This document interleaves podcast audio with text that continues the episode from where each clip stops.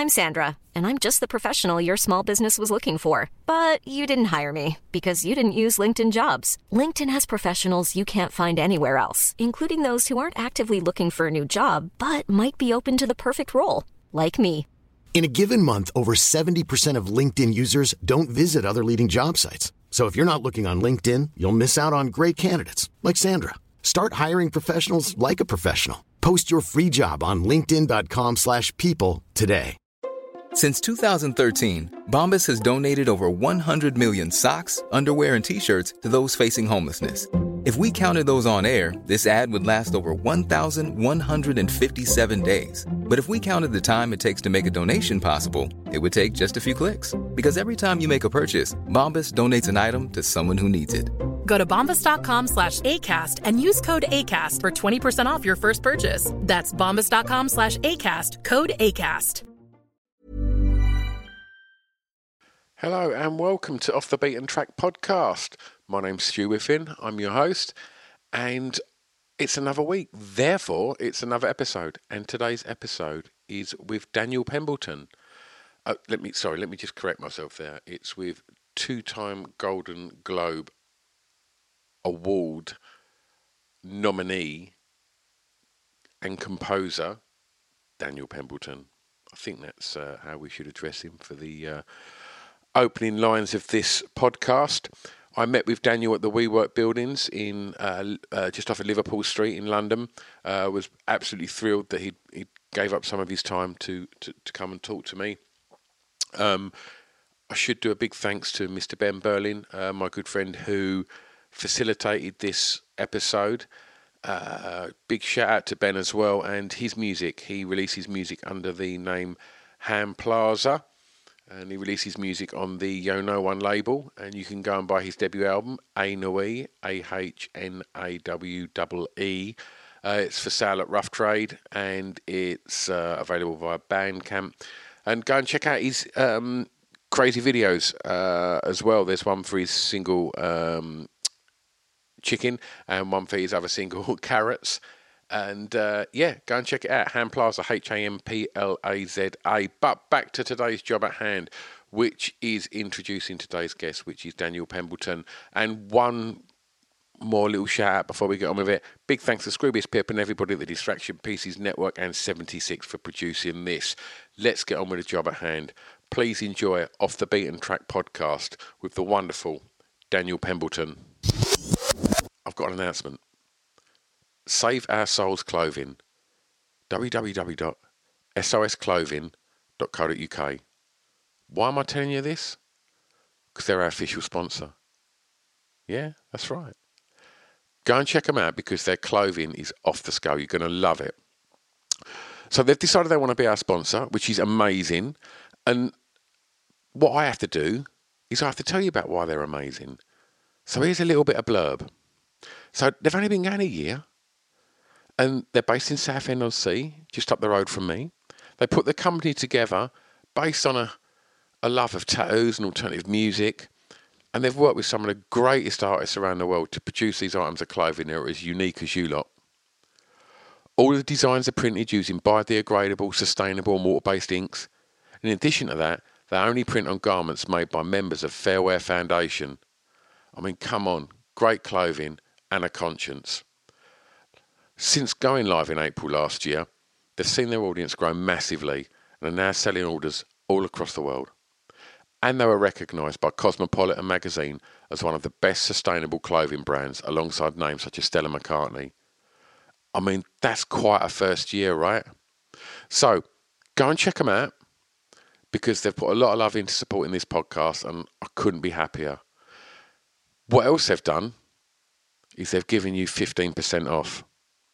So if you head over to www.sosclothing.co.uk, do a bit of shopping, see what you like, throw it in the basket, and then on the way out, put in the discount code BEAT15.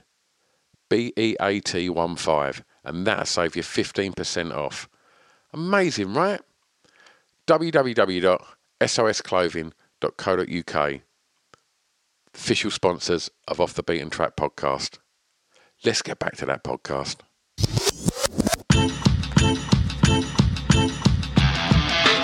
It's Off the Beaten Track podcast on the Distraction Pieces Network.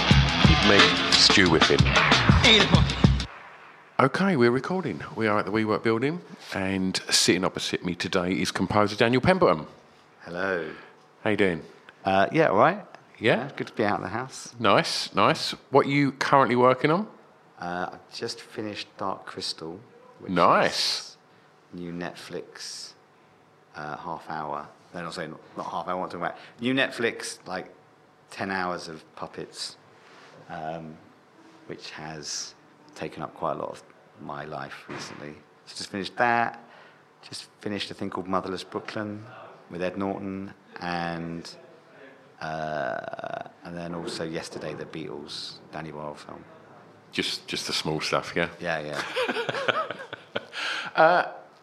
The Dark Crystal is that CGI? Is it puppets? all puppets. Nice. So it's really cool. So it's like, uh, like I wasn't sure I wanted to do it because I was just quite tired at the time, and I was like, this looks too much work, and and they really tried. They were like, we really, really want you to do this, blah blah blah, and put a lot of like kept hassling me, and I was like, okay, they do seem to really want me to do it. Yeah.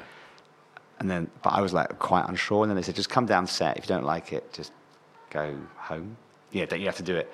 And um, as soon as you're on set, you're like, oh my God, this is amazing. Because everything's physical. It's all sets, all puppets.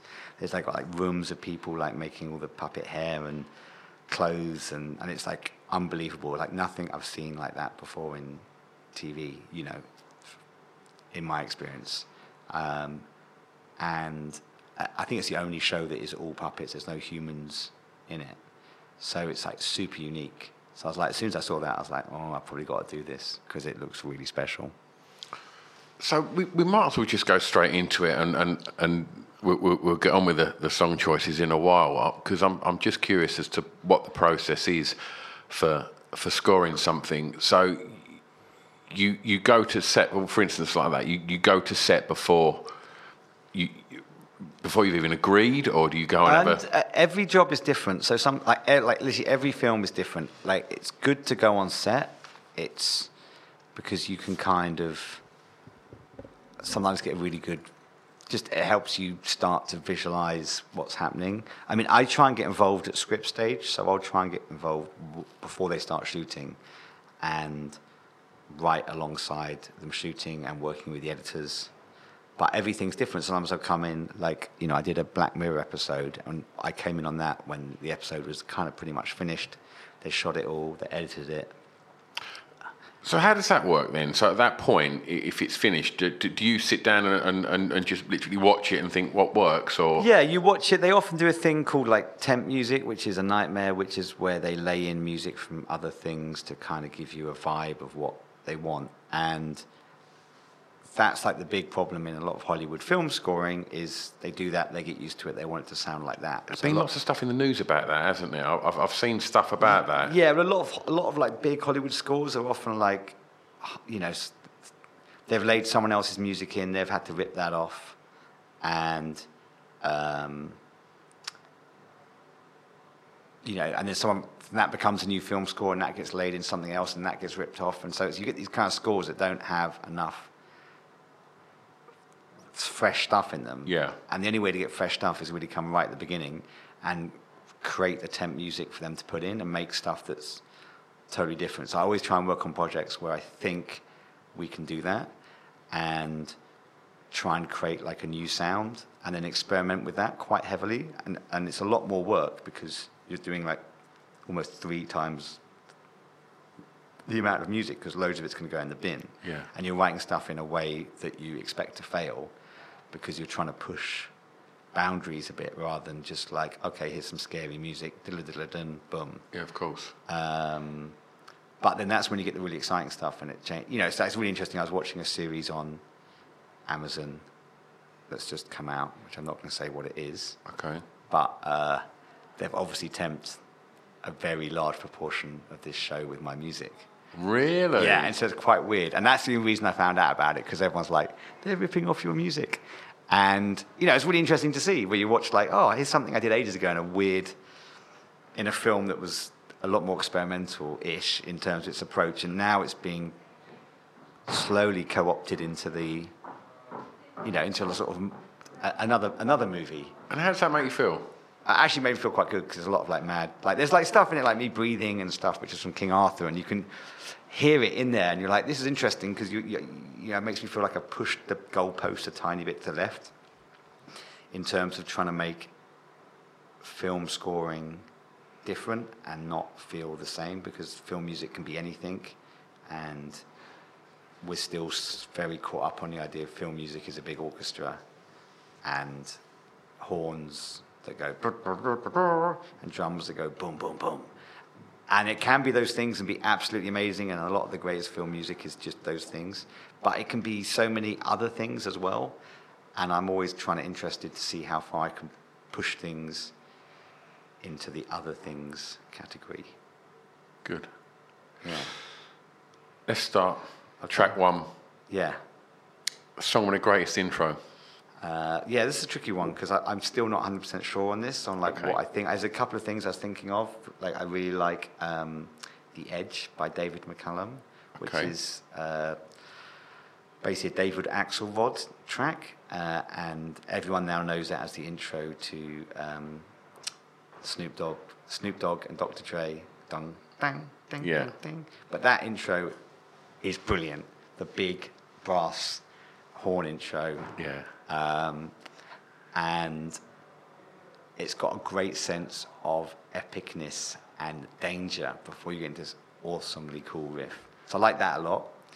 I also really like the intro on the last Daft Punk album, Give Life Back to Music. Okay, I can't remember the that. first track is brilliant. It's just this really big build up uh, into again a disco track.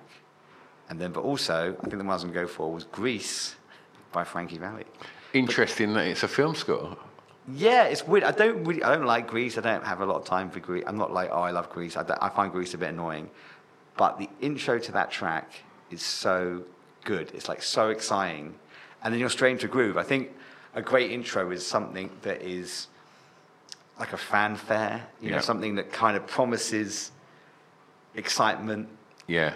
Danger, thrills, and then you get down to business, which is like a really solid groove, which the Grease one does. I mean, Grease as a song is such a weird song because it's like, what is this about? Grease is the word. Yeah. Doesn't make any sense. Yeah. But it's got a great intro. Yeah, it's it's a it's a real call of arms, isn't it? It just captures your attention, and then the second you're on board, baseline drops, and it's it's just got a groove, hasn't it? Yeah, and it's only like a couple of seconds. Yeah. Yeah. And that is, I think, when you can pull that off and get that to really work, Yeah. it's brilliant. Frankie Valli knew his way around, though, didn't he? I think Yeah. he knew what he was doing. Actually, another good intro, which is the opposite, which is uh, Shine On You Crazy Diamond, which is the complete opposite, Mm-hmm. which is an intro that goes on for far too long, like eight minutes or something before the track kicks in. Yeah. But it's great, it really builds up the anticipation Yeah. for the. I, I- I think everyone that's ever done this generally does go for something quite instant and, Yeah. and, and not them kind of more sort of laborious builds to, to, to something beautiful. It, always seems to be something quite snappy and, and, and sharp. Um, so when, when you approach, because this, this is going to be quite interesting because I've spoke to plenty of musicians none of which that, that, that work in, in, in film. So I'm interested to know how, because I know through being in bands how I'd Yeah. approach writing a single or you know an opening track for an album. How, wha- wha- what's your process of an introduction to, to, to, to creating music? Is, is obviously I presume the film's at the forefront of your mind. Yeah, writing music for films interesting compared to writing for albums in that you're you've got a very different task ahead of you, and it's not about writing a cool track or a track that has a cool intro, and like it's like literally writing something that works for the scene. And I'll always do a lot of work on my soundtrack albums after I finish the film to try and make them better listening experiences. So I will try and try and rework pieces so they have a, a stronger intro and a better structure. Because often in a film, like the hardest part of film scoring is what I call man walks through a door music. And it's like, you've got to get a guy through that door to that place in 30 seconds. and it feel okay and it do something. And that's the hardest bit. Everyone thinks film music is like, oh, I've written this cool track that will be cool over a big car chase or like, you know, or something blowing up. And any, to be honest, any track over anything like that, like a montage, will probably Yeah. work. Yeah. And they're actually easy. They're not easy to write, but they're easier to write. The really hard stuff is the really stuff you don't get appreciated for, which is Yeah. the grafty kind of like, we need to start here and we need to feel a threat, but not too much of a threat. But then this bit's funny, but we don't want to make it too funny, but this bit's definitely funny. And then there's something that makes you feel they're falling in love, and then a robot blows everyone up or something. I don't know. And it's like trying to do that in 30 seconds and it not feel like is the really hard thing. Whereas I guess you're more sort of your, you pop musician or your pop songwriter or your rock songwriter doesn't have them considerations, right? It's just like, right, I've got to write first song, middle, late chorus, and and, and, and make it as hooky and as, as, as you know. Yeah, everyone's got different like like you know it's the same. It's like it's like writing a track for an album and writing a track for playing live on stage. You've got different considerations in some ways, and as a film composer, you're just having to constantly be on your toes to adapt all the time because it's not like also you get a film and it's locked like finished. The film is constantly changing, so you're working on films as they're happening. And I've done things. I've got I've got this great riff and all this kind of stuff, and they're like, yeah, it needs to change here, and you're like, I can't change that without destroying the piece.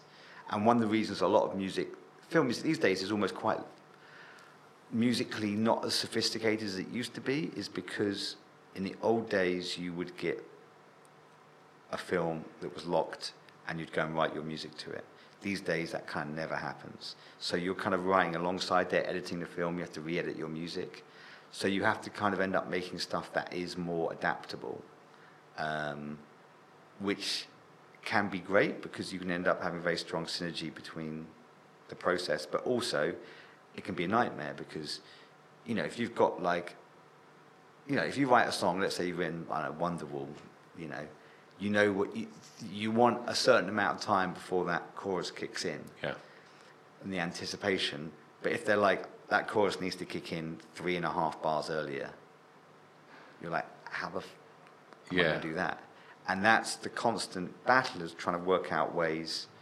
Like, I'm always trying to make my scores feel very simple and that maybe it's just a track that someone's just laid on and it just happens to work. Yeah. But behind that is like tons of work of trying to work out how can I make something that will hit all these points and have devices within it, like percussion that, you know, if I need to like steal half a bar, can I do that with like just breaking down to a little bit of Yeah. percussion or, you know, if these are the chords or the structure or the melody, do I hold that back till this moment and then just count time some way between that?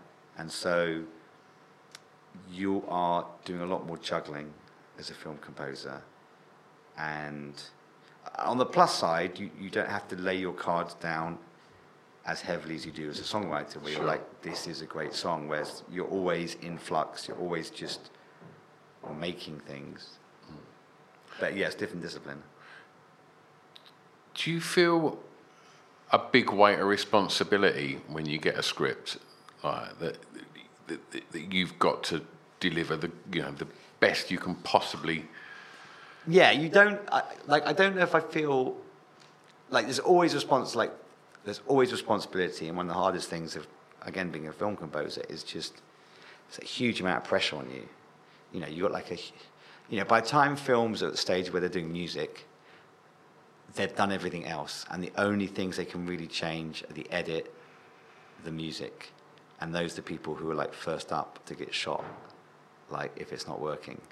Um, How do you cope with that pressure?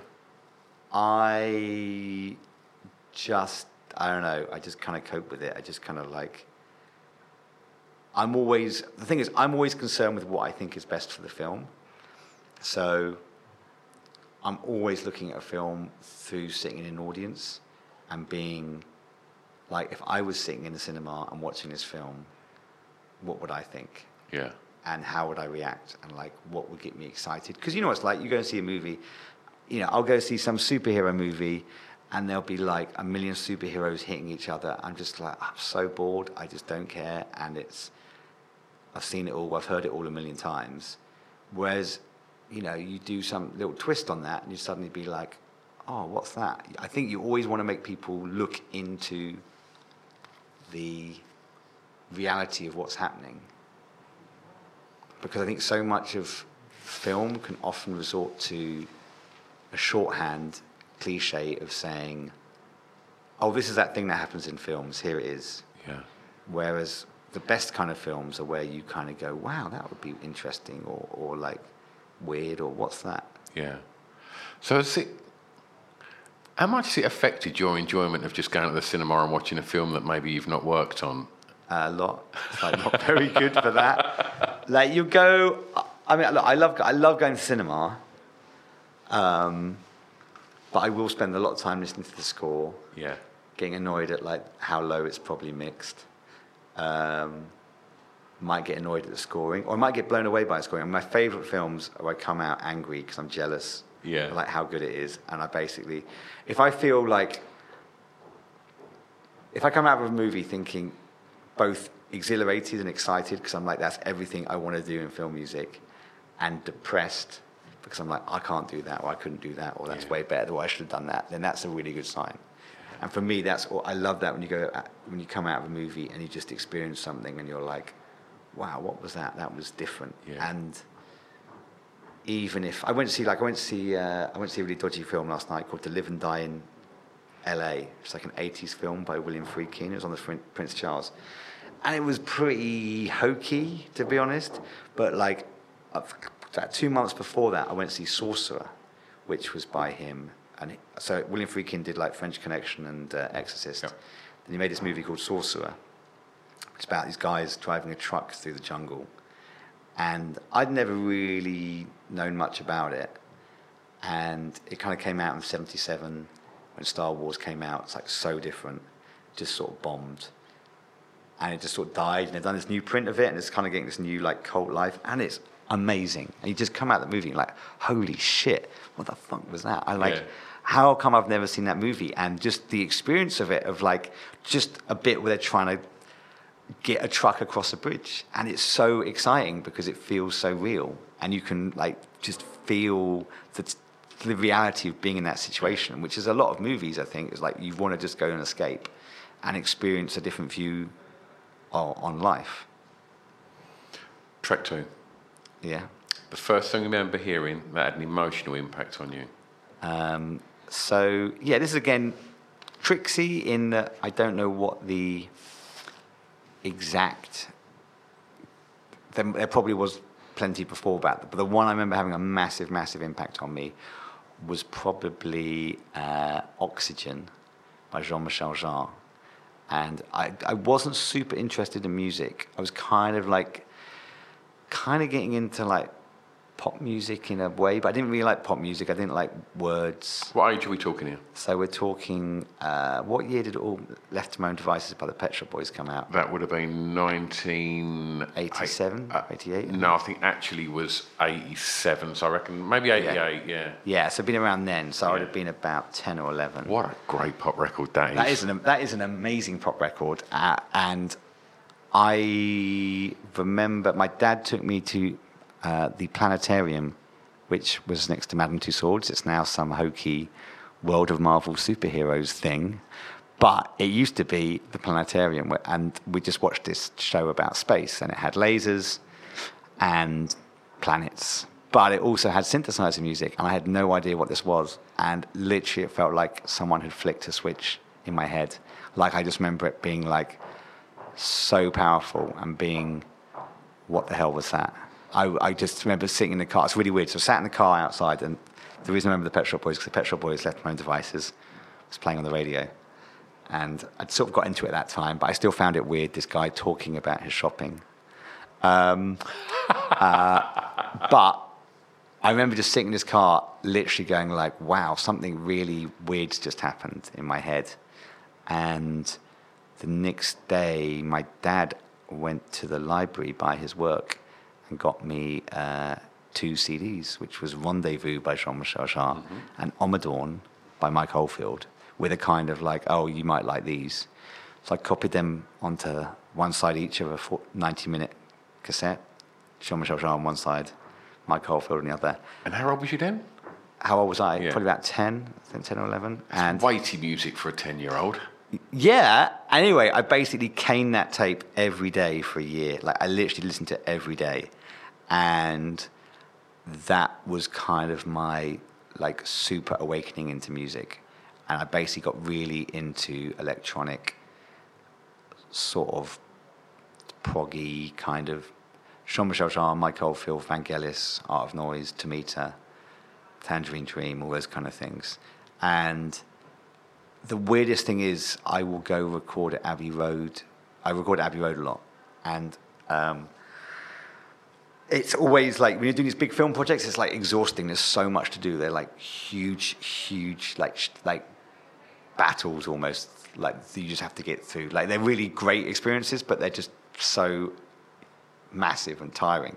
And you, I'll, and I'll leave often at like I don't know. I leave like two in the morning or one in the morning, and I get like a car back, like a cab, and sometimes the driver takes a short like this this route that stops and right outside where this moment happened, and it's so weird. If I'm properly tired, I will sometimes get really really emotional at this point. So I look at it. Because I'll be like, that one spot, my entire life changed, and if that hadn't happened, who knows where I'd be? And the idea that now I'm doing these like, you know, like huge orchestras or crazy films, and it's really weird to drive past the spot where it all started and it'd be so visible, and the spot be exactly the same. I can Yeah. so remember like how the car was parked, all the buildings around me. It's really weird, That's incredible. um, and it's really odd going past it, like, like at two in the morning, like tired but exhilarated. I, I remember um, being in bed when I was very young, and uh, and being able to open my curtains and look along from Essex, and I could see Destination Docklands by Jean Michel Jarre. Yeah. I could see it from my bedroom window, and uh, just desperately wishing I was there because we'd, we'd grown up around my friends whose dad was into synth proggy stuff. Yeah. And he had a, a, an old VHS of Rendezvous Houston. Yeah. And we the used one, to sit there and watch that. And what's the one where he's got the asbestos gloves playing Laser the uh, the laser? I remember it was like it was from outer space stuff like that. It was absolutely incredible. It's weird. I went to I went to Destination Docklands. That was Oh, like- really? That was like my first concert, and it was it was kind of nuts. It was really mad. It was very weird because I'd never been to concert before. I didn't really know what they like it was. Yeah. I really really These are Michel Jarre concerts, by the way, for people. Yeah, it's like this. Also, those concerts were crazy because what I loved about them was they are they were so ambitious Yeah. in scale. Like no one's really done anything like that since, yeah. and I kind of love that madness of like, let's just take over a whole part of the city. It's kind of like the Olympics. It's like we're gonna you're gonna get the Jean Michel Jarre concert, mm. like. And it was really weird that he came to London at the time that I was like super obsessed by. Yeah, I basically the album that came out then, Revolutions, which does not stand up as well, sadly, as some of the earlier ones. The the Jean-Michel Jarre trajectory starts very strong and sort of goes up and down. Yeah. First two albums are brilliant. Magnetic Fields is okay. Zoolook is a fucking amazing album, completely overlooked. Yeah. Jean-Michel Jarre gets a load of flack, which he doesn't deserve, because some of those I think it's because he's so much of a showman and Yeah. wasn't like into being the cool craft worky kind Yeah. of.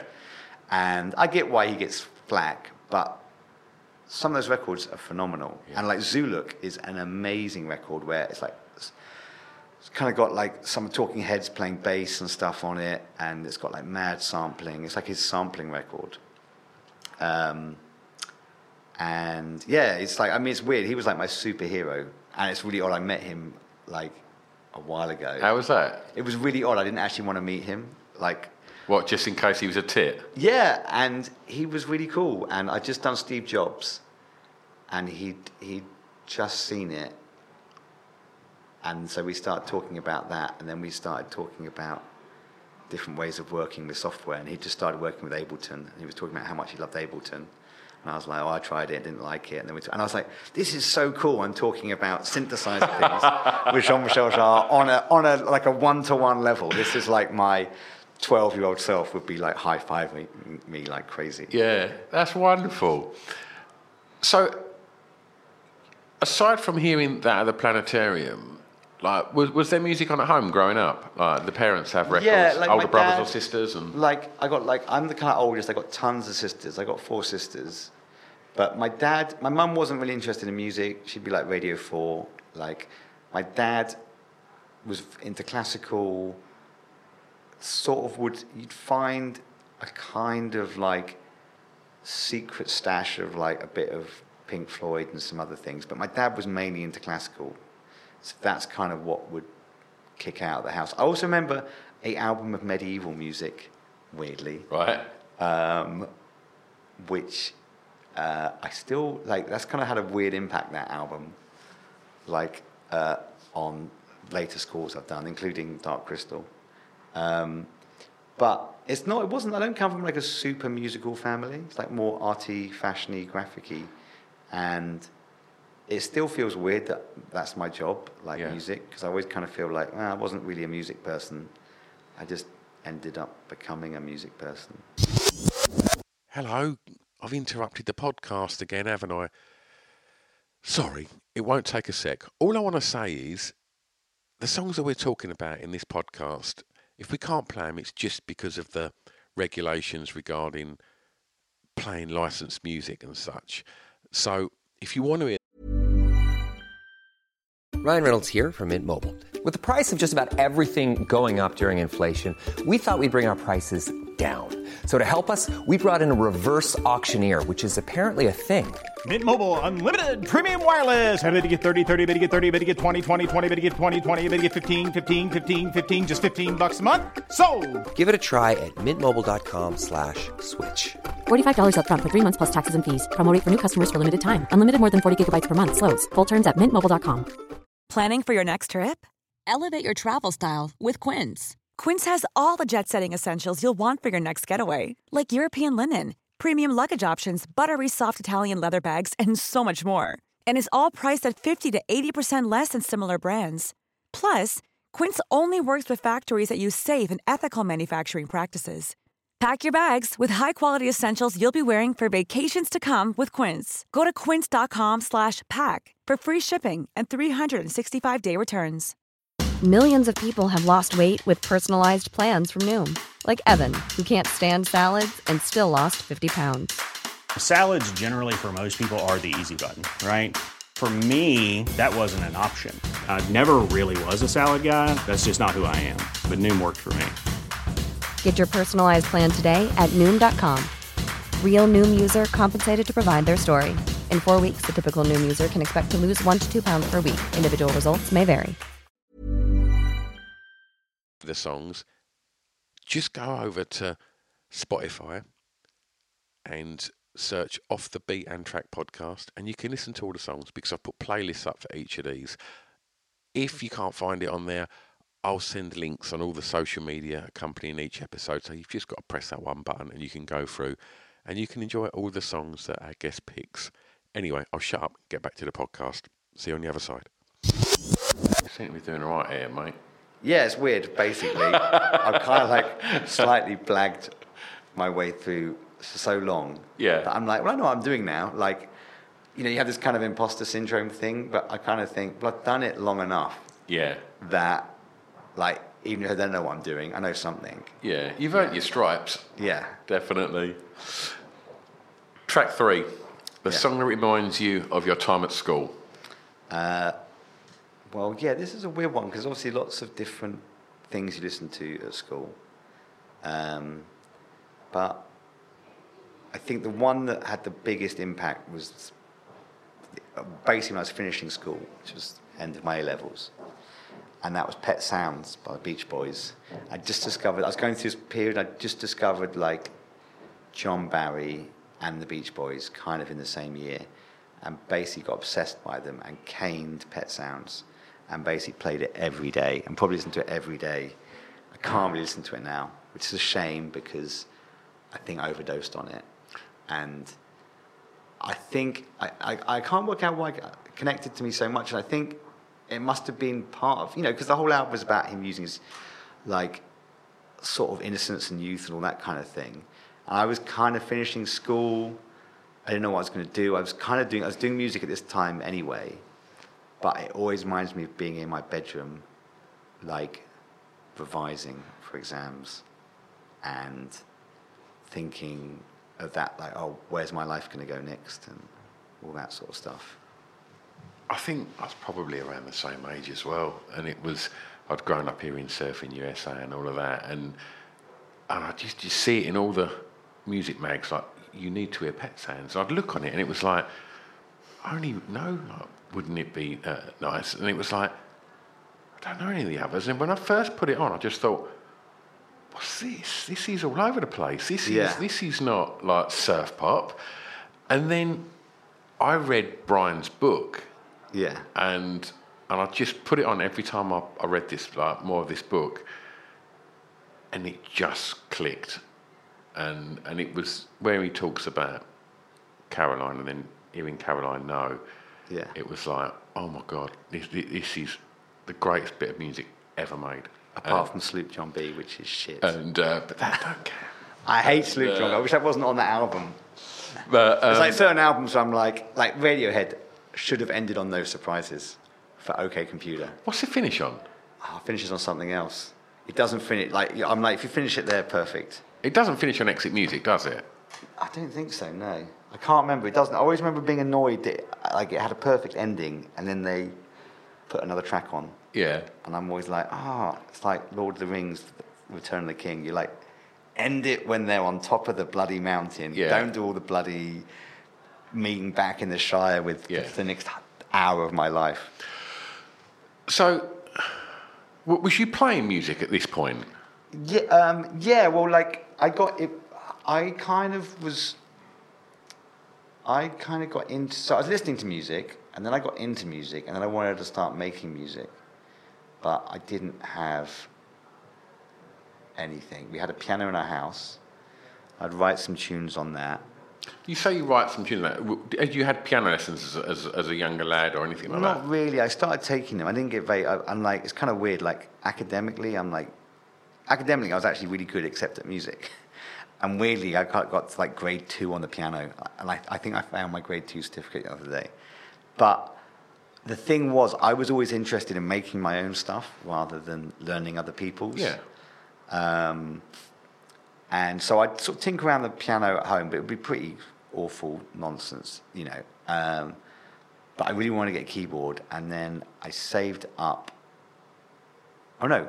First of all, I got a keyboard for a Christmas present, which was the Yamaha PSS 680, Right. uh, which was a sort of Yamaha home keyboard, had a bunch of drum pads at the bottom. Uh, actually has a very cool FM synthesizer in it if you know how to program it, which obviously I learned because there's not a lot else to do with it. And it has loads of crap preset sounds and loads of cheesy auto rhythms.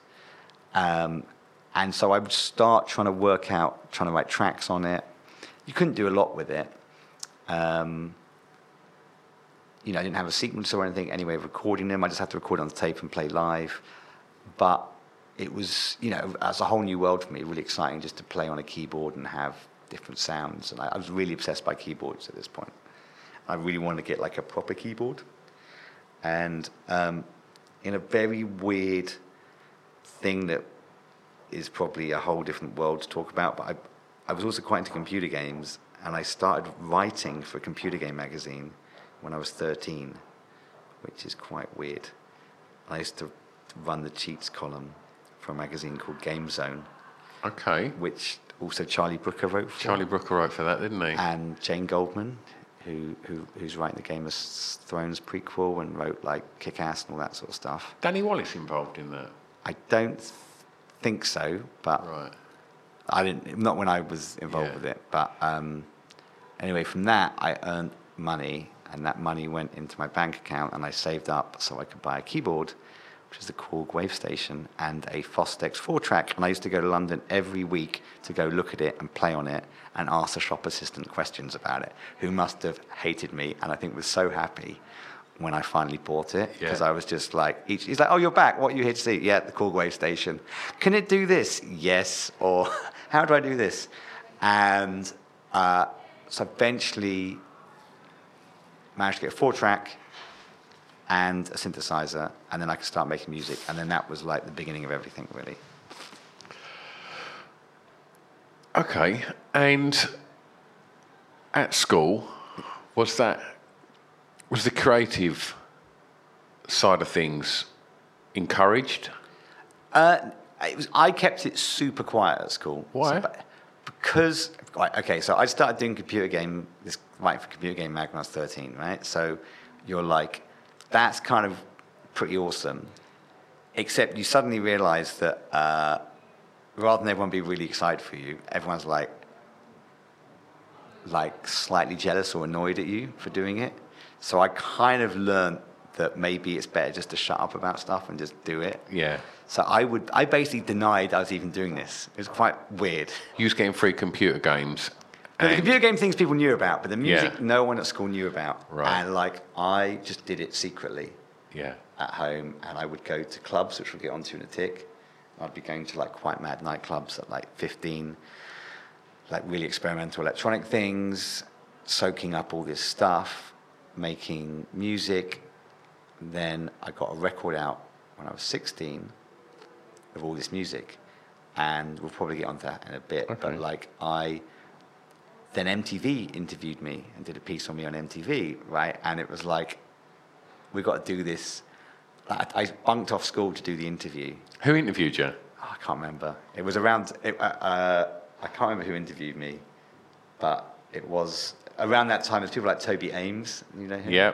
Eddy Temple Morris. Yeah, it was a bit before him, I think. Right. Um, but, anyways, weird stuff. Like we went and filmed outside my school, but I was basically playing truant off school, and I was like, I must not get caught. No one can see me here, and and then no one really saw it. And then no, some people saw it, and I was just like, Nah, that's someone else. That's not me. Really? You didn't embrace it? Nah. It was too weird. Like stuff I was doing was really weird. You got to remember, I was making like weird electronic, avant-garde, elect- like electronic music In the vein of. in the vein of, I don't know, kind of like it's kind of quite musique concrète like in the vein of like people like the Orb and Right. um, Future Sound London, those sort of things.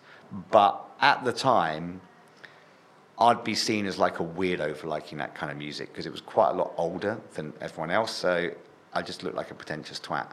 So I thought, better just keep my mouth shut Yeah. um, which is what I did. Uh, but eventually, I think everyone, like people, kind of worked it out. Did you not have? Did you not feel a sort of connection to, to many people at school? Like, did, was was there other people like-minded? uh, yeah, no, I mean, it was like it was weird in that, like early on, no, not at all. Like no one was into this music. It was super odd. But then, I think about sixteen or seventeen, like Ninja Tune turned up and Mo' Wax. I had some friends at school, and we'd go like we'd drive into London to go to like again. We'll talk about it when we get to Yeah. clubs. Um, and it slowly became a bit more mainstream. I mean, it's really hard to like actually explain how underground electronic music was in the early 90s. Um, because there was nothing, there was like waste ground. It was like, I could I used to go into the Beggar's Banquet in Kingston and I owned the entire CD electronics section of the record store. Every single CD they had for electronic new music I had because there was only like seven of them. It was like The Grid, Fortran 5, Aphex Twin. Leftfield. Uh, uh, that hadn't even come out then. Model 500 or something like that. And um, and so I was kind of doing all this stuff in, you know, you remember the internet didn't exist, all this kind of Yeah. stuff. So it's just literally like, it's just you, you're into it, and you're kind of on your own. Um, so yeah, I was kind of, I was, yeah, I was doing a, like quite mad things around that time. We looking back and you're like, wow, that's interesting. Did you enjoy school? Yeah, I mean, I got on school fine. School, I went to school, did my work, got my good grades, you know. Not in music though. Nah. Uh, and I got okay grades in music, but I didn't do it for A level. And then school was just a thing I went to, and I was kind of doing things like I was doing stuff outside of school, and that's what I was really into. Yeah. And so I think I was more into doing what I was doing outside of school, and um, you know, I liked everyone at school. I didn't have any like bad experiences there. What did you Uh, want to be? Did you want to be a musician? well, it depends how far back you go. You go back like when I was like five, I wanted to be an astronaut. But I think, yeah, I wanted to do music, but I didn't really think that'd happen. I thought I'd end up working in advertising, to be honest. Like, I, Why? I, uh, I was, I was, I was kind of interested in like being creative, and that felt like a world you could kind of. Yeah. I was also writing at the same point. You know, it's like I was kind of being a journalist, but I sort of saw because I ended up doing a lot of journalism, so I ended up being like the club editor, editor of i-D. Oh, really? Yeah. Um, I used to write the Telegraph about technology, Esquire, um, like a whole bunch of people. I was writing a lot about video games, and I was doing a, I was doing a ton of different things. It was a really interesting time. I was writing for Wired. Uh, you know, the internet hadn't really happened, and the world of technology was very exciting and optimistic, like really utopian. Like loads of people, exciting ideas about how this could change the world and make it better, like how we could kind of reforge society. And that was, I always found that very exciting about the kind of utopian beliefs that the internet, like what was becoming the internet could bring. And um, it wasn't really till 97 or 98 when the internet bubble started exploding and money started pouring in. It was really interesting to see the toxic quality of money in terms of on a sort of in brackets scene where you're like, this is, you know, I, I always remember thinking, that's great, money's coming into this thing, it's going to make it better. But actually, what happened was whereas previously you had people who were interested in something because they were interested in it, now you have people who are interested in things because there was money in it. And then those are the people that won, and those are the people that came in. And, you know, the internet now is like horrific. And it's so weird to go back to the very early days. Like, I, you know, I have a Facebook page because I kind of can't stand what I think Facebook's trying to do. And it's really weird. I'd have arguments with people for ages. They'd be like, "Oh, you're so stubborn" and all this kind of stuff. And I'm like, "No, no. Facebook are doing really bad things, and they're trying to like privatize all communication. They're trying to own communication between people, and like own everything about you. And it's only now that people kind of go, "Oh, yeah, maybe they are doing that." Um, uh, but you know, like when I was doing stuff on the internet, it was like I don't know, I'm going a crazy tangent here, but like you know, I had a really sweet story recently, which was so I, I, I was kind of doing. I had like an internet site around '96, probably. At that time, I think there were less than a thousand internet sites on the internet. That's crazy. And I was working with these people who called State 51, who are really interesting, still doing really cool music tech stuff. And I just fell in with them just through doing my writing. And this guy emails me to say his name's Daniel Pemberton as well. Because this is the kind of thing, the internet was so small that the idea that there was someone else with the same name as you was so exciting that you'd actually email them Yeah. to tell them you had the same name. And this guy worked in film and he worked in film construction. And um, we had a little chat. He'd found my website because I had a website. And so in the old days, having a website, it's even before Google existed, uh, Yahoo didn't really exist. And the way you found out about websites was almost equivalent of like someone told you about them and you'd have to like enter, write down the address and then enter it in. Or you'd read about it somewhere. It's like going to a cafe and you see something on the wall Yeah. so he found about me, emailed me, we chatted a bit, and I always wondered, you know, it's like a weird thing, you remember it, right? 20 years later, probably, yeah, about 20 years. Over those time, I ended up being a film composer. I always, every now and again, I always wonder, I wonder if that other Daniel Pemberton remembers remembers me, you know, because I'd look on his IMDb and he'd, he'd done, he did some cool things. He worked with David Fincher and he was like construction manager. Anyway, I'm at Warner Brothers in LA and I'm doing Ocean's 8 and I'm sort of working on the lot for a while. And someone comes into the office and they goes, hey, is this your bike? Uh, and they show me his photo, and it's a bike, and it says Dan Pemberton on it, like an old bike. And I'm like, no, but where was that? I think I might know whose bike that is. And, and they're like, they're like, they're like, oh, it's by the, com- uh, it's called the commissionary or something, where they have their food. I'm like, really, whereabouts? They explain it. I'm like, okay, this is really weird. I got to leave this meeting right now, okay? So I run out like some bad Richard Curtis movie. Like, oh my God, this guy's here. Um, so I'm running around trying to find this bike. So I've written him a note saying, hey, you might not remember me, but it's got this note. I'm running out trying to find this bike. So I'm running around. I can't see this bike anywhere. I'm like, oh man, like I'm here for a few days, but I'm like, everyone keep, you know, keep your eye out for this bike. Someone goes past on a bike. I'm like, oh my God, is that the bike? No, it's not. Go down another alleyway. Someone else goes past on a bike. I'm like, is that, hang on, that is the bike. And this guy goes past on the bike with Dan Pemberton. And I go, oi, oi, Dan Pemberton. And he stops. And he's like, yeah. And it's like, this might sound quite weird, but I'm Daniel Pemberton. And he's like, oh my God, yeah, it's you. and he recognized me because he said, oh, I've been watching your career over the years. And it was really nice. And we met up and had this really, like, really beautiful chat, actually. Because, like, you know, I was still living with my mum and dad when, I con- when he contacted me. And, and it's this mad thing of being at Warner Brothers, like, in the middle of, like, you know, huge film Yeah. thing, to meet this guy I'd met on the internet so long ago that people would email you to tell you had the same name. That's incredible. Yeah, that's really sweet. Fantastic. That was a bit of a weird, like, I don't know how we got onto that. but, Yeah. Um, Well, we'll pull it back with track four, okay. which is the first song you bought in a record shop. That will go back to Jean Michel Jarre. Okay, do you remember where you bought it? The Essential Jean Michel Jarre I bought at Langley Records in East Molesey, um, uh, which was the local record store, uh, which actually was still going until about a year ago. It was a nuts record store that had. The weirdest thing was, I went back there, I think two years ago, just to go see it. Because my parents were like, I went back to see my parents, and they're like, oh yeah, Langley's are still there. And the weirdest thing was, the stock felt like it had not changed Oh, really? since I'd last been there in like 1990 or something. I'm not joking. It was so weird. You still have the complete dance section. Um, no, it wouldn't have even got to. It was still like quite slow on catching up. So it'd have like the Hot Butter Moog album in the electronic Yeah. section and Wendy Carlos.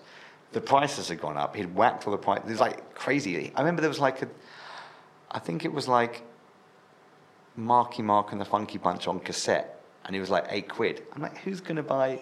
Anyway, it's not there anymore, probably for the reason. The guy who ran it, I think, was a bit eccentric. Yeah.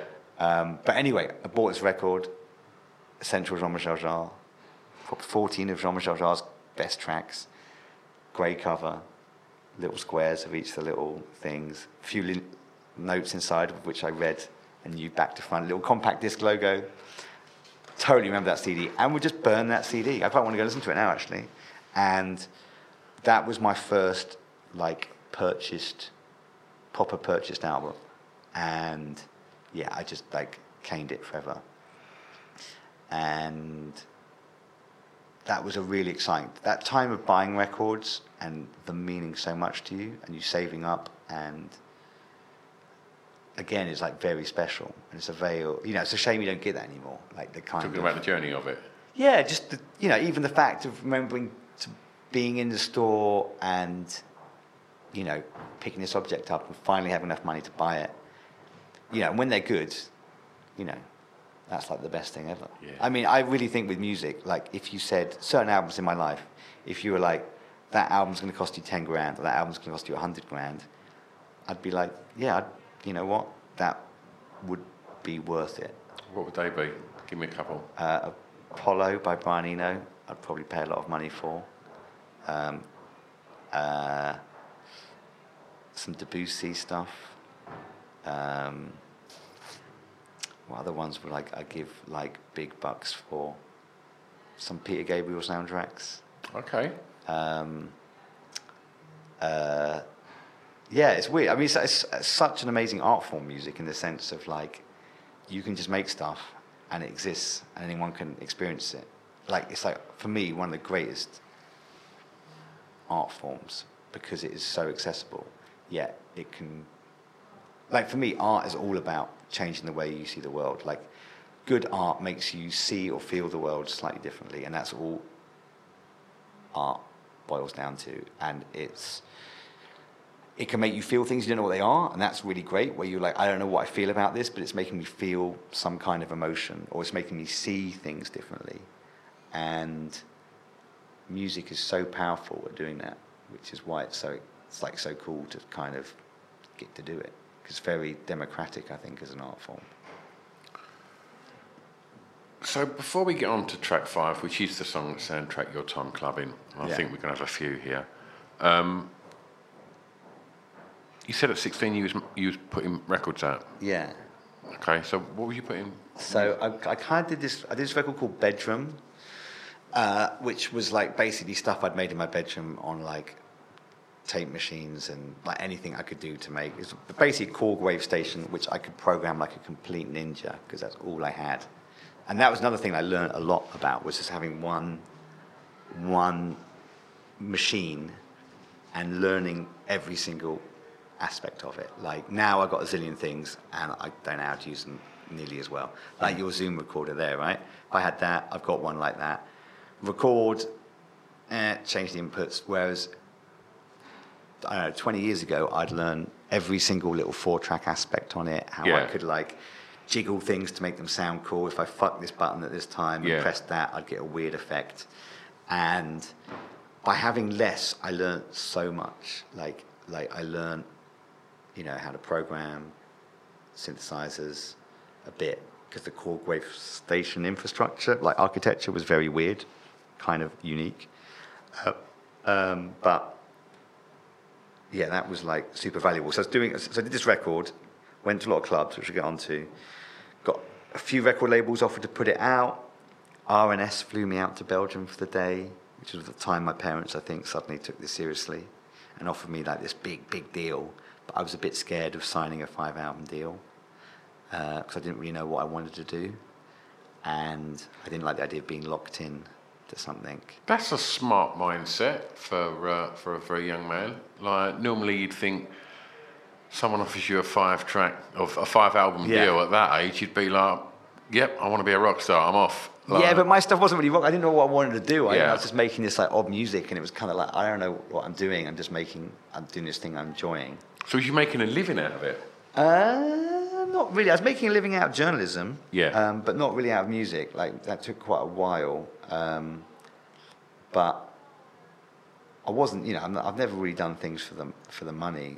I mean, I've kind of never really done anything for the money. Like, I mean, obviously, I've taken jobs on that I've thought that's better paid than that one. Yeah, of course. And like, um, but it's never been why I've done things, and that's quite interesting in a way. It was like because I've been super lucky in that regard. In like everything I've sort of done has always been because I wanted to do it. I wanted to learn something. Even still doing film music, I'm just about to do this new film, which I can't say yet, but it's like a big superhero-y nonsense sort of film, which is not my kind of cup of tea often, but I know I can do something kind of bonkers and stupid on it. So I'm like look, really looking forward to just Yeah.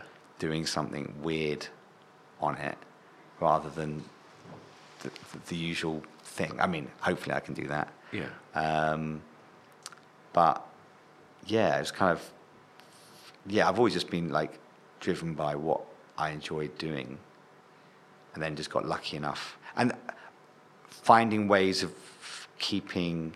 I think the one thing I had was like I was clever enough to work out that you needed money to keep being able to do the thing you wanted to do. Yeah. So I'd always be conscious of that, of like being able to like at least keep something running so I could keep being creative. Sure. Let's talk clubbing then. Okay. So What did you like to dance to? Uh, I mean, I'll dance to anything. Like I, like I like nothing more than like my favorite state is probably like I'm a bit drunk. I'm at a great party. There's a lot of space that I can, and I'm feeling good enough to do what I call abstract dancing. Right, nice. is- Explain. which is where I feel like I'm going to rewrite all the rules of conventions of dancing. Right. and I probably look like it's not even a probably. I look like a fucking idiot. But Amazing. I'm just really enjoying it. In your mind, you're Kate Bush, though, right? Uh, it's like no, I'm beyond Kate Bush. I'm like some kind of like 3D computer game, like shape that's flying out lasers from his hands or something. Um, Clearing the dance floor of everyone else. Yeah, no, it's like you've got to kind of like. No, you, I'm always like hovering in the corner. I will give, I, you know, I'll give it a lot of energy because Yeah. I, I kind of don't really care what people think about me. Yeah. So I don't. That's again one of my few strengths in that I'll just. Quite happy to dance like an idiot. Yeah. Um, but my first clubbing stuff is really weird because it's not dancey. It's like it was ambient music. Mm. So ambient. So it's like early '90s, things like the Orb. And there's a band called The Grid who are also very important. I haven't really talked about. Dave about. Ball. Yeah, so I, Richard Norris and Dave Ball. I knew Richard Norris. I used to write to them as pen pals because I was really into them. I'd be like, "Oh, I love your new record. Can you ask me, answer me some questions?" And they wrote back to me. Fucking great. So I was. I used to write a lot of letters to people, and I was a real pain in the ass kid, to be honest. But um, they tolerated it, and um, yeah, I went to see them. You know, I got. They had a record out called Four Five Six.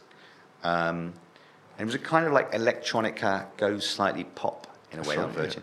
But I loved that record. I listened to it over and over again, and it was experimental, rich. You know, it was really exciting. It was a really exciting time to be getting into electronic music, and and there were people like the Orb, the Future Sound of London, getting into Brian Eno, that whole kind of world, and um, so the ambient music scene was kind of kicking off, and somehow, I don't even know how I really got So KLF done chill out by then. yeah, I mean, the KLF, huge impact. We haven't really talked about the KLF. That's probably, I'll stick that somewhere in there. Okay. Like KLF, massive, massive. Yeah. Like bands that like, the only bands I ever cared about was really the KLF. Yeah. Like, I was always annoyed that I didn't have a band. You know, at school, everyone's like, oh, I really like Guns N' Roses or this thing. I didn't like any of them. I didn't care for any of them. But the KLF, I like, they're like, oh my Yeah. God, that's my band. And they split up pretty much a month after I got into them. That that guy who had Rendezvous Houston on VHS, Yeah. it was his son that went to me. It's a KLF album. It's called Chill Out. Have a listen. And uh, never look back. See, I found that album quite scary the first time I, I got it. I, I found it weird. Like I had, I'd heard Space as well. I was a massive KLF fan, and Space. Space was- come first, didn't it? Space is super, like much more rare. Space is basically Jimmy Cauty setting a template for the Orb, hmm. which Alex Paterson kind of just basically ran away with, and then, you know, I don't know how familiar you are with your Orb, mm-hmm. Alex Paterson history, but it always feels like Jimmy Cauty set it up. Alex Paterson ran away with it, and then just got other people to do the Jimmy Cauty work. Um, uh, but um, so I started the first. So the first club I ever went to was a thing called Telepathic Fish, which was in a squat uh, called the Cooltan on Coldharbour Lane in Brixton. I think I was about fourteen or fifteen. I went on my own with my mate, uh, and it was pretty terrifying. Like Brixton was pretty freaky around that. You know, Brixton like now has changed so much, but even then, it was before they brought CCTV in. Yeah. And I remember the CCTV in Coldharbour Lane was this massive thing because beforehand it was just like that was the space, that was the scariest Yeah. bit of London. But I didn't know this as a kid Yeah. because I just thought this is London. Yeah. So I went there with my mate. To we- a squat. Yeah, I went to this mad party that had this inflatable. It had this like big, um, white, tentacled object in the middle that breathed up and down, made of paper, like this kind of mad mural. There's under UV lights, and everyone just like hung out on the floor and listened to ambient music. And Telepathic Fish was this girl called Chantel and this guy called Kev. Now Kev is now DJ Food, Right. and Chantel was Mira Calix. Ah. Um, and it was like hippie squat vibes, vegan food only, you know, all this kind of stuff. And so I used to go to a lot of events like that, and I started getting into that scene. So was this like whirly gig as well? Was that? Yeah, it's like whirligig. If you imagine like a slightly cooler version of whirligig. So there was still sort of Transglobal Underground and all that sort of yeah, scene. yeah, transglobal, and, and then so Megadog, all that Yeah. kind of stuff. So it start. It was like this was like a more underground. I don't say more underground, but like a it was. It's very much that scene, but this was like very much focused on music. And I think I met Mixmaster Morris at one of these things, and he became quite important because I would give him tapes, and he was a big champion early on, and he he wrote about them, and then that got interesting, which is how I got a record deal.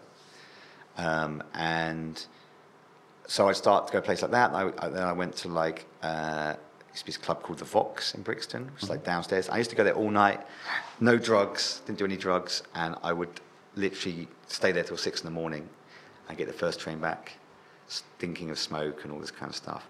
But I was just so into the music, and um, I just love. I'd like anything like weird and electronic. I was just like absorbing it all. And I was going to places like now. I'd be like, wow, that's that's a freaky place to go. Like the Vox was this mad venue. There's all like cages downstairs. It's all like dark, and it was kind of like a sort of offshoot of rave culture where it was like more experimental, and I really, I really loved that. So that was like a really seminal part of of my introduction to music, and then through that, that all splintered into lots of different scenes, and then you got this you know, the other scene that was really big for me from that was uh, the Blue Note, when the Blue Note was really happening in Hoxton. Mm-hmm. So that would be like nights like Stealth, which was an Ninja Tune night, um, Dusted, which was a Mo' Wax night, and Metalheadz and Talvin Singh's night. I used to just drive up, had a shit, shit car, red Austin Metro, only car I've ever had. I used to drive up to London from my home. We'd go to a club, try and get in. You know, I think at one point I wasn't even old enough. I was eight. I think. I think the first few times, like the first time Mo' Wax did a night was a place called the Gardening Club. Mm-hmm. Queue around the corner. Remember, I somehow got in, and I was, I was remembering at the bar with Richard Norris, who was the guy from the Grid, mm-hmm. and this other guy who used to play keyboards in the Grid. And we were talking about how exciting this music was, but it'd be cooler if it was tougher and like sped up a bit and a bit beefier. Guy next to me was Alex, the guy from the keyboards he was set up the Propellerheads. Right. Alex, I can't remember his surname. And I'm always, I always like to think it was from that conversation in the bar. Uh, it's really weird. I had um, Eddie Piller uh, on, on, this podcast, and, and he was talking about only uh, Blue Note, and yeah. and just when you realise the impact. I mean, the four nights you mentioned there, yeah, a week. I mean, that's fucking ridiculous. I mean, how much stuff grew out of them them nights? It's yeah, it's bonkers. I mean, we, we you know we, we, we're a stone's throw from Shoreditch now, and it's a it's a far different place now. I know it's really. I mean, I went to the, I went to. Um, this exhibition, this exhibition at the Saatchi Gallery at the moment, which is this punch drunk uncle thing, and I was kind of interested in seeing what they'd done. It's Like 20 quid a ticket, all right, I'll pay for that to go in, see it. There's a rave exhibition, 20 quid a ticket. I'm oh, not, oh, I've not been to that yet. Yeah, I'm like, I don't want to pay 20 quid a ticket to go see, but I paid 20 quid to someone, so I snuck into it. And I love the way the whole thing was about illegal acts. And I think, hey, this is exactly where you should go see. It's like sneak into this. And it was, a, yeah, it's a really cool exhibition actually. And it, you know, I got quite nostalgic at this thing that that London has feels like it's lost, which is a there's no space anymore because every single bit of space there's no space for weirdness. Every bit of space has a value and a property worth, and and so we're missing. You know, I've gone this whole big rant about like how like what's happened to London has destroyed the like you know a big part of the creative blood of Britain in some ways. Like Blue Note is a really fascinating example. I went there, right? I started getting into record scratching. People like DJ Krush, DJ Shadow, Psychonauts, um, DJ Food, all these people. Uh, I'm seeing these people do record scratching. I'm like, this is amazing. I got really into it. It stuck with me forever. I was always like, I want to do something this one day. Takes me 20 years maybe, but Spider Man, do the Spider Man movie. I'm like, I want to get record scratching in a film score finally. And that Spider Man score is a really big hugely influenced by my life as a teenager in hip hop clubs. Do you scratching yourself? Uh, oh man, I'm a rubbish scratcher. uh, but no, I got this guy called DJ Blakey who was brilliant. Yeah.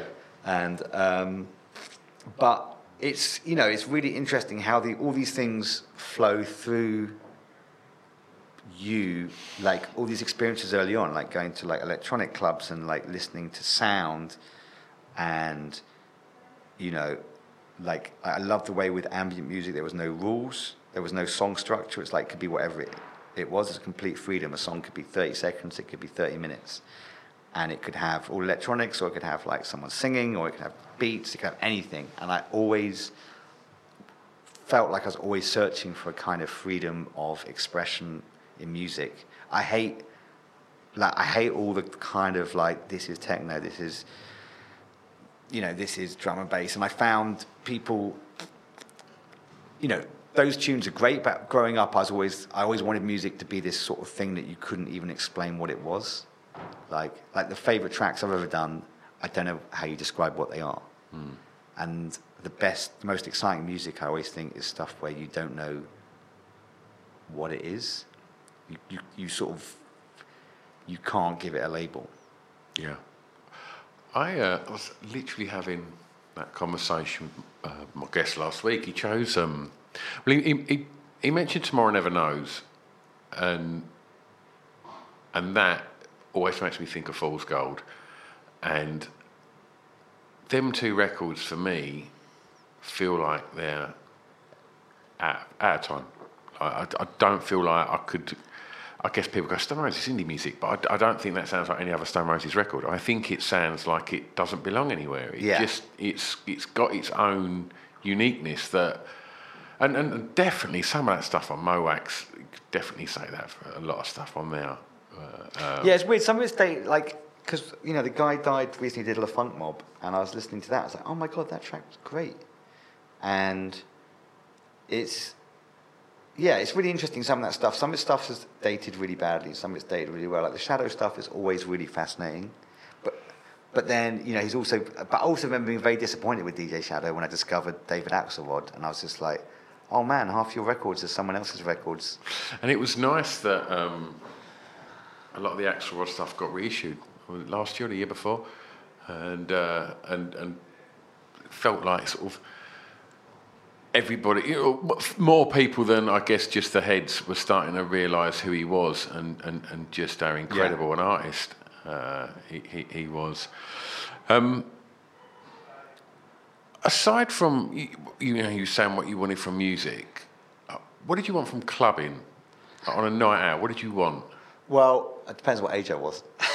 Okay. Um, but I was, I think early on, I was just absorbing the sound, like just trying to like, like just immerse myself in this world of music and this like, you know, this kind of whole different culture, which I've like really like found very exciting. Um, then like hip hop nights, I love just going, like just love the whole energy. I love dancing. You know, I, you know, like the early stuff, I wasn't doing dance. I was just like standing in the back nodding. But later, I just love like jumping about. Um, and then kind of like big beat sort of stuff came along, and like that was meant to be a bit uncool, but I really liked it because of like the the brashness and the energy. Um, and then after that, it sort of felt like like the the end of the '90s. It started going into irony. There was even ev- uh, there was an easy listening period as well, which I found quite interesting, and that got me into exotica stuff. But then, like three three three used to have. I remember like this guy called Blind Ollie Soft Rock, and he used to play soft rock stuff. And it was quite funny playing these like records that were sort of really bad. But then that became more and more like the thing, Mhm. and then everything started getting like like super ironic and dance music kind of died very quickly and it went back to guitar bands.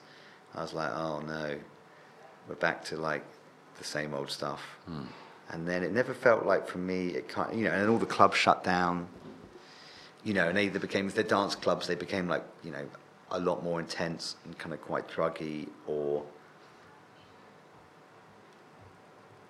or, you know, the, the, the sort of clubs I was at were just, you know, Blue Note went, I mean, so many, so many of the clubs don't exist anymore. Um, so It continues to happen. I know it's like one. It's it's really funny. It's like we've got a. If you think if you go abroad and you talk about Britain, like apart from most people now going eh, eh, at you, um, like like how our cultural reach through music is insane. It's like it's only when you go abroad you realise like what does it mean to be British, and it's like the Queen, Harry Potter, Beatles, like Rolling Stones, The Kinks. Um, you know, there's, there's, there's a bunch of things which are very British, and uh, so many of them are music and cultural. And in London, we've got like two opera houses. I can't think of any venues in central London where you can watch a band like that are in central London. Like, are there any? Like, I think so. Yeah, it's super weird, right? And you think, Never thought of that. you know, you think, look, I, you know, Royal Opera House is amazing, and you go see, like a friend of mine did an opera recently, and it's phenomenal, and it's amazing. You're seeing all these people, like, who are all, you know, being paid well to be creative and creating amazing work. Um, but it's weird how there's no, not a similar form of protectionism for, for music, for like more contemporary music Yeah. and how it's just left to commercial forces. And then, you know, commercial for, you know, commercial forces just make everything the same. It's like the stuff that always stuff always happens great when no one knows what's going on. Yeah. Like the greatest work always happens when people are making money. No one knows how they're making money, but they like it. Please make some more. Just do whatever you want. And there's resources to do stuff, but no, no one telling you they know best. Yeah. Um, and all the spaces for that, for like running clubs or doing anything weird, have all gone. And I blame Boris Johnson because he's a total and utter. Um, there's a bunch of other people you can blame as well, but There's a lot of them, mate. Yeah.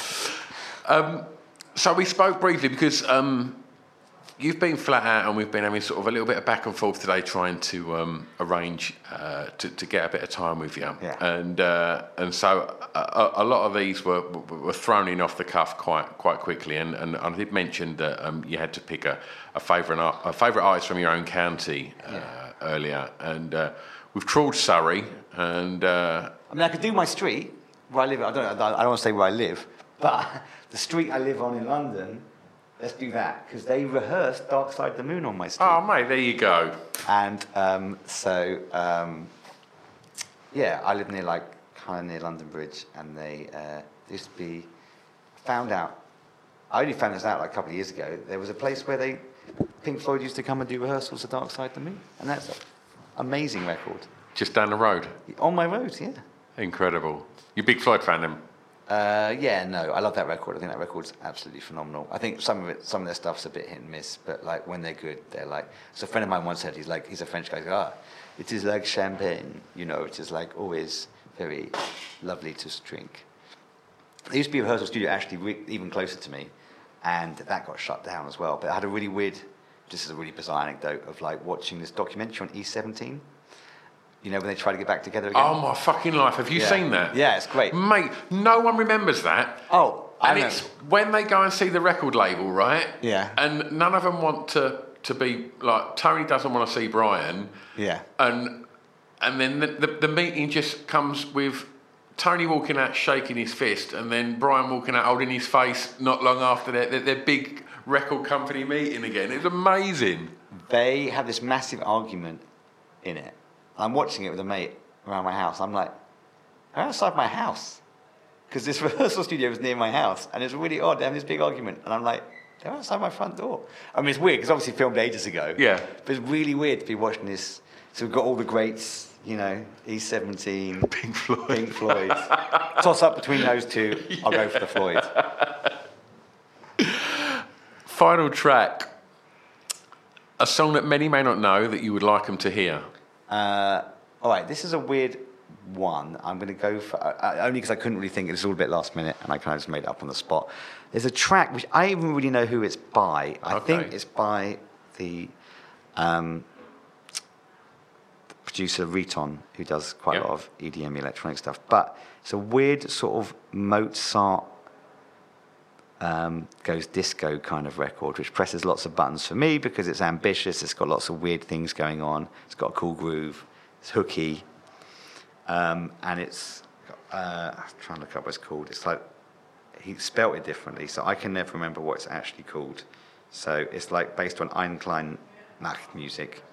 Yes, Ein Klein Night music, but I don't even know it's called uh, I can never pronounce it. La Serenissima. La Serenissima, which I should be able to pronounce.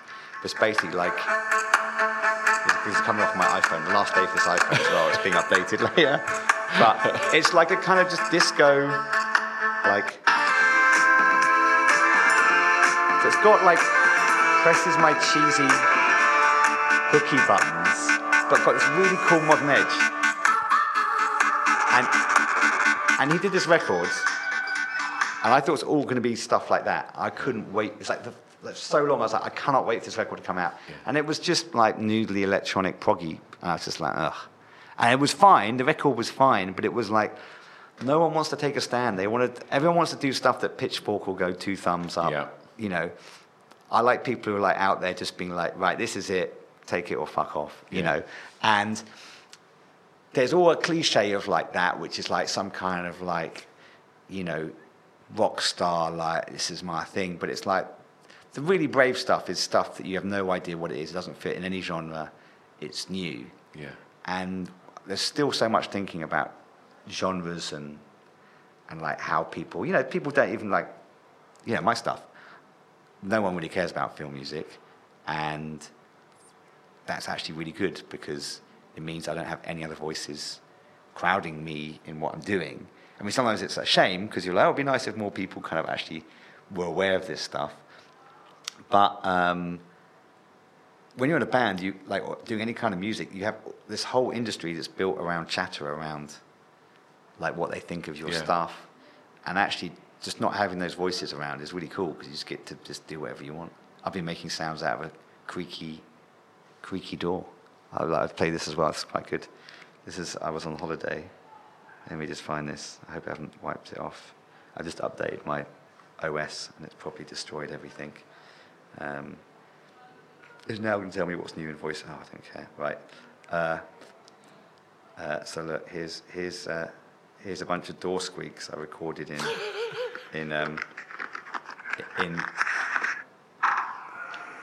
in uh, Greece. I mean, that's a good door squeak. Man, it was a really good door squeak. I spent like 20 minutes squeaking this door back and forth. And like, it was this little apartment in Hydra, and I think the neighbours must have been like. There was neighbours. Yeah, they were not like. They, they must have just thought, what's going on? Because I did a lot of slamming early on. I'd do a squeak and a slam, and then I realised the slam would be annoying, so I did a big bunch of slams at the end. It's really good. I mean, it's a fucking great door. so I've been sampling that I'm up. sure that was one of the early Aphex Twin albums you just playing there. I mean, I've been sampling it up. like, actually, I might have a little thing of it. I've been so we sampled it up, and I've been like just fiddling with it and like trying to turn it into things. Um, uh, I probably delete. Oh no, here's, here's a video of some of the noises. This, this is it like slow down and put through distortion now.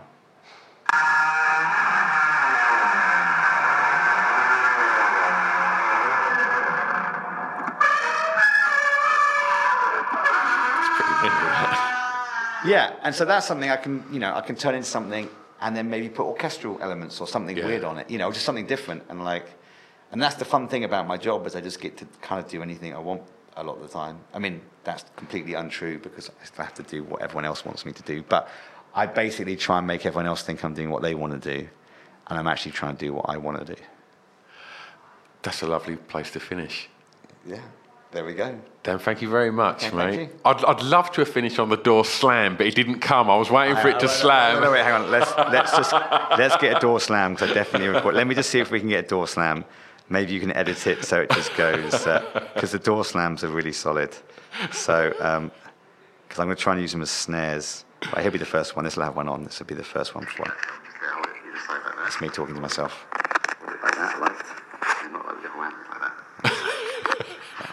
Here we go. Perfect. oh, it's opened again. there you go. The door has closed on today's episode. Thank you so much for listening. Thank you massively to Daniel for giving up his time to doing that. Thanks again for for Ben uh, for facilitating this. And yeah, I guess all that's left for me to say is, oh, I tell you what, there is, there is a new podcast as well, um, hosted by Ben, who put this together. He's got a podcast called The Person First, um, where he chats to all manner of very, very interesting people, and I suggest you go and listen to that. And also, Pod Bible Magazine has launched a podcast. So you can find out all about that. It's hosted by myself, uh, by my friend Adam, and by Scroobius Pip. So go over there and have a little listen and, and check out that. It's another new podcast for your listening devices. Well, there's two, in fact. Um, and yeah, I think we're done. I'll see you next time. Bye bye. Oh, yeah. Sorry, I've butted in yet again. I just want to quickly tell you about this magazine. It's called Pod Bible. Now, Pod Bible is the new essential guide to podcasts. It's put together alongside Spotify and Acast, and it's a one-stop shop to tell you all about the podcasts you maybe know about, but definitely about a load of the podcasts that you probably don't know about that we think you should know about.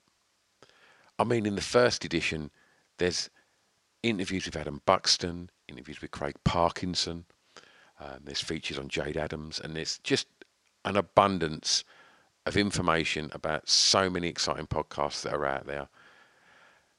Also, Spotify have given us these amazing little codes. So if you do get a print copy, you can just turn on your Spotify on your phone, scan the little code, and it just automatically opens up the podcast on your listening device. How good's that?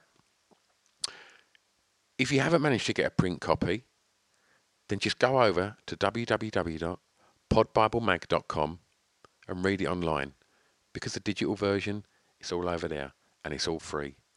So every other month there'll be a new edition out. So go and have a look and support us on the social medias as well. podbiblemag.com. It's Off the Beaten Track podcast on the Distraction Pieces Network with me, Stu Whiffin.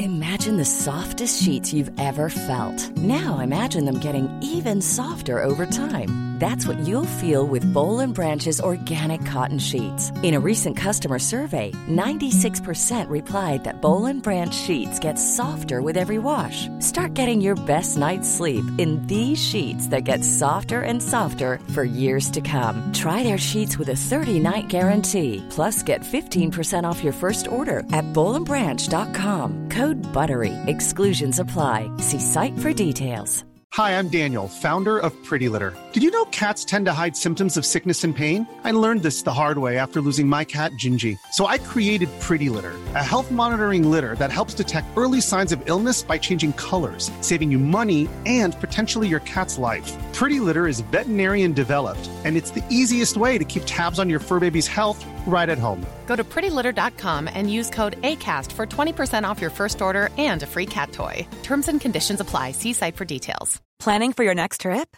Elevate your travel style with Quince. Quince has all the jet setting essentials you'll want for your next getaway, like European linen, premium luggage options, buttery soft Italian leather bags, and so much more. And is all priced at 50 to 80% less than similar brands.